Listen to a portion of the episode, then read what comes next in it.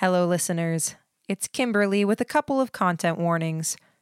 This episode contains a reclaimed homophobic slur that starts with the letter Q, discussion of emotional character bleed and mental health, and reference to war and loss, although not in detail. And now, on to the podcast.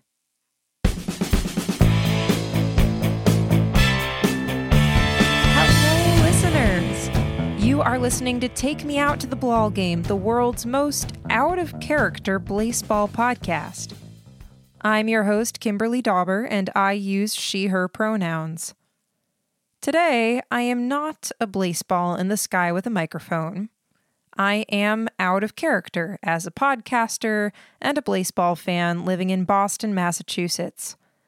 And the reason I'm out of character today is that we are going to talk about role playing.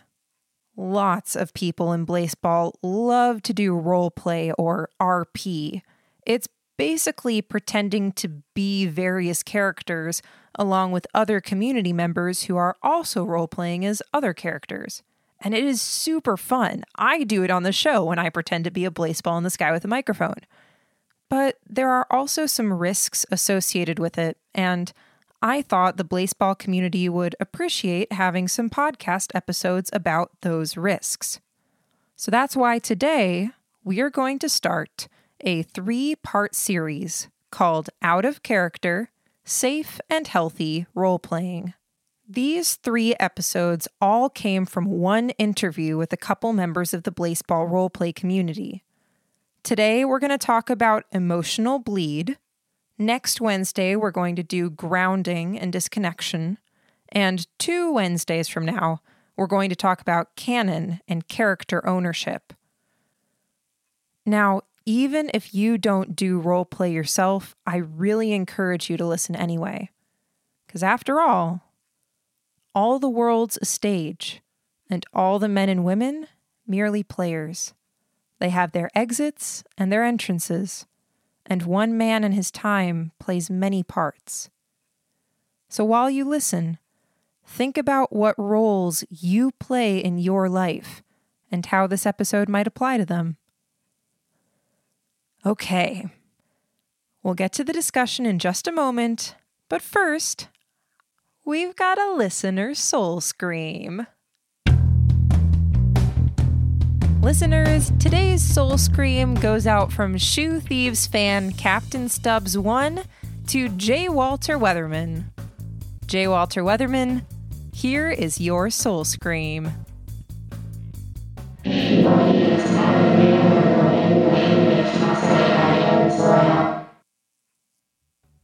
Captain Stubbs 1, thank you so much for sending in that soul scream. It was lovely. Listeners, remember that you too can dedicate a soul scream to one of your fellow Blaseball fans by emailing it to blaseballpodcast at gmail.com. And now, back to the episode. Hello, listeners. This is Kimberly Dauber. Today, I'm not a baseball with a microphone in the sky. I'm just me, Kimberly Dauber, here to talk about safe and healthy role playing. Today we've got two guests. Our first guest is Pigeon. Pigeon, thank you for joining us. Thanks for having me. Uh, Pigeon, can you tell us what should we call you? What are your pronouns? And is the commissioner doing a great job? I am pigeon both on and offline, so that keeps things pretty short and sweet. I use they them pronouns, and since this is out of character, I can tell you that the commissioner is not just doing a great job, but a fantastic job. Wonderful. Thank you, Pigeon. And Pigeon, what's your role in the Blaseball role playing community? I moderate the Discord server that serves as a hub for people running Twitter accounts, be that for players, teams as a whole, or completely original NPCs that they have created. Wow. All right. Thank you for coming. Uh, we've also got our second guest here. That would be Connor. Connor, thank you for joining us as well. Thank you for having me. Yeah. Connor, same questions. What should we call you? What are your pronouns? And is the commissioner doing a great job? Uh, well, it's been mentioned. You can call me Connor. That's great. Uh, my pronouns are he, him. And Yeah, uh, as I have no in character qualms holding me back, the commissioner is just doing great, uh, doing even better than great. Wonderful. And Connor, what's your role in the Blaseball role playing community? I run the Twitter account for uh, former Hades Tiger player Paula Turnip, now on the Seattle Garages. Fantastic. And I think you also both have other background with role playing and trying to keep people healthy and safe while they're doing such things. Can you each uh, go a little bit into your own personal background about your experience in this area? Maybe Connor go first and then Pigeon. Yeah, sure. Um, so I've been involved on and off with role playing communities for the past six years as a GM, a player, and I used to moderate some forums. In addition, this is not quite role playing, but I have been involved in theater, including originating my own characters. Outside of role play, uh, I do offer sensitivity reading and diversity trainings, which is a lot of where I find my experience comes in keeping communities safe, having difficult discussions, um, and being able to resolve your differences and things that are maybe things that people don't want to talk about or people don't know how to talk about um, in mature and calm ways. Wow, that's amazing. Thank you so much for coming, Connor. We're very lucky to have you here. Of course. Uh, Pigeon, what about you? What's your experience been like in this area? Um, I've been involved, like Connor, in theater since I was probably about 10. I've also been involved in online RP since I was probably about 15 and more so in tabletop RPG spaces since 2018, early 2019, including running official Adventurers League sessions in our local game store, and thus learning how to collaborate with groups of people I don't necessarily know outside of that space. I also have outside of the the Blaseball server some moderation experience running as a server mod for a D&D podcast whose Patreon server sits currently at about 1200 people. Wow. That's a lot of moderation that is stuff. Really impressive. I might even say that your moderation is well not in moderation. Hey. I've been told as much, yeah. Um, okay, well, thank you again both for coming. Just to reframe our discussion today, we are here to talk about how to do role play in a safe and healthy way. Uh, and since I'm not the expert here, I want to give you two a chance to frame the conversation. So, Connor, why is this entire topic on a grand scale important to discuss? Because, you know, sorry to play devil's advocate, but some people might say, well, it's just playing pretend. What's so dangerous about that? Yeah, yeah. I mean, that's a fair way to start. Uh, and especially because so much of the Blaseball community is funny, sort of bit characters that are based in a joke. It can be easy to not even assume that it would affect your outside life. But we can see how much of an impact the events of Blaseball can have on people outside of the game. As a Tiger, there was a lot of grief and emotions that were running very high when two of our players, including the Tigers captain, were incinerated in the same inning. Mm. So imagine taking that sort of emotion, but putting themselves in the position of someone who has, for example, experienced that loss so, as much fun as it is, uh, there are definitely elements of all role play, but especially the you know danger um, yeah. for the players that can be difficult to deal hmm. with if you're not uh, paying attention to it we've got a lot of people who are coming from those tabletop RPG backgrounds, but tabletop RPGs, they tend to be condensed into you've got, you know, maybe a three hour window once a week where you're sat down at a table in condensed into a specific space, a specific time frame. Whereas aside from the weekend breaks, Blaseball is always on. And I think a lot of people feel this pressure where they feel they cannot step away for fear of missing something. Something happens to that character while they're gone. Yeah, I always joke yeah. that um, the minute I go to take my daily run, something horrible happens in Blaseball, and that uh, the fear of of missing something is definitely something that makes it difficult to you know step away. Well, this is great discussion. Before we get too deep into it, I want to just orient any listeners who aren't as familiar with role playing in Blaseball, because some people might have stumbled upon this podcast episode without really knowing what's going on on Twitter and what's mm-hmm. going on in the Blaseball roleplay Discord. So, uh, Pigeon, could you do us a big favor and summarize what exactly is going on with roleplay in the Blaseball fandom? What form does it take? How do people participate? What's up with that? Much like TTRPGs, it's an input output system where the characters and the, the people behind those characters are reacting to something that is coming from a quote unquote higher power. So probably should have mentioned this earlier, but I also run the Richmond Harrison and Polka Dot Patterson accounts on mm, Twitter. Mm-hmm. Um, but we are responding to what happens in the game. Beyond that, we are also creating uh, relationships between characters, character interactions. We are giving these characters a little bit more flesh and blood, if you will, than just the the randomly generated letters on a screen. Hey there, listeners. It is me, Kimberly. So here's what's going on I have a lot of hubris. So at first, I thought I could do this entire topic in just one episode. Ha! That was not true. But it was my original intent, so that means I didn't build breaks into the interviews. So, for this series, I'm just going to be cutting in at the episode midpoints to give our brains a short break from these heavy conversations. For today's break, I'm just going to play some soothing music for a little bit, and then we'll get back to the conversation. Don't go away, we'll be right back.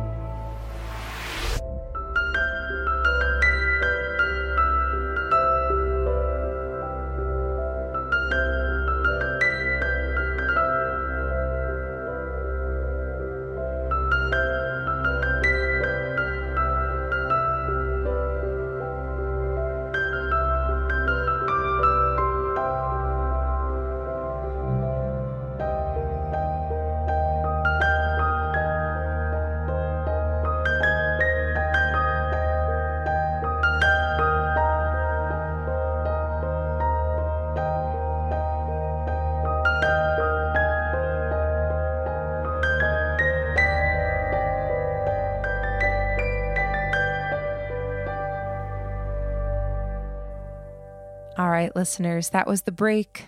Thanks for sticking with us and for chilling out. Now, let's get back to the episode. Thank you, Pigeon. Um, today, we're going to talk about a couple of different issues that Pigeon and Connor have seen coming up in the Blaseball role playing community. We're going to talk about emotional bleed today. So, can you give a, a one or two sentence description of just what bleed is in case someone's never heard of it before? Um, yeah, bleed is anytime you are feeling the emotions of a character who you are playing. It can not only be negative, I know that we talk about it negatively with the grief of what happened, for example, with Jaylen, but it can also be really positive. Like if something great is happening, your character is super happy, and then that will bleed over, and perhaps you'll be having a better day. So it is just any sort of emotional bypass between you and your character. I have in the past, and I think when I was speaking to you guys prior to recording as well, used one specific visual where I look at Bleed as a little bit like the dropping Mentos into a bottle of Diet Coke science experiment or whatever that we a lot of people did in in elementary school where you can just take the one mento and drop that straight into the bottle and that's that's a very limited that's a contained reaction. It still happens but it's not as dramatic. And ideally i think we want to see that being the approach taken. We want to give people the tools to say hey i've been given a problem i've been given a mento let's drop it in now let's clean up the mess as it is localized but what we tend to see introduced is we quite often took and we stuck a sheet of paper over the mouth of that bottle and then popped seven or eight Mentos into a tube and pulled the sheet. So it was a much bigger, more dramatic explosion, if you will. And I think that's something we see happening a lot. Mm. Yeah, I've definitely experienced this. I'm also a theater person and I also have originated characters in shows. Well, in one particular show, I was the second person to ever play a character, and they were very overconfident, very arrogant, and they also cared a lot about what people thought of them. And this bled over into me, and it was questionable. I definitely also, due to theater experiences, uh, I was the first person to ever originate a character who was a soldier in uh, World War II. So mm. I'm going to, you know, leave the details out of that because I feel like that says yeah. enough. Um, but the play did eventually culminate in the character's death. Um, and going over time and time again the heartbreak that the character was feeling uh, leaving behind family, uh, leaving behind friends was something that was just worrying and and heartbreaking. And while I knew that it was what the character was feeling, it would make it difficult to say goodbye to my castmates, feeling like, well, mm. almost as if it was the character's emotions of, what if this is the last time that we leave them behind? So I want to go back to I want to go back to Pigeon's Mentos analogy. So when it, Pigeon, it sounded like you were saying that bleed generally happens and emotions go back and forth between us and our characters, but sometimes they get what bottled up or compressed yeah. and then they all come out at once and that hap- has been happening in Blaseball to, to a certain extent yeah, we've definitely seen it a fair bit, and again, more so I think during the season where Jaylen came back, and we were suddenly experiencing loss at a much higher volume than we had since I think the book was open. And at that point, we had not put as much characterization into these characters. The, the Twitter sphere was not as active. Mm. I think there is an internalized shame to having feelings about mm-hmm. a character and mm-hmm. the art we therefore create because the reality is it, it is art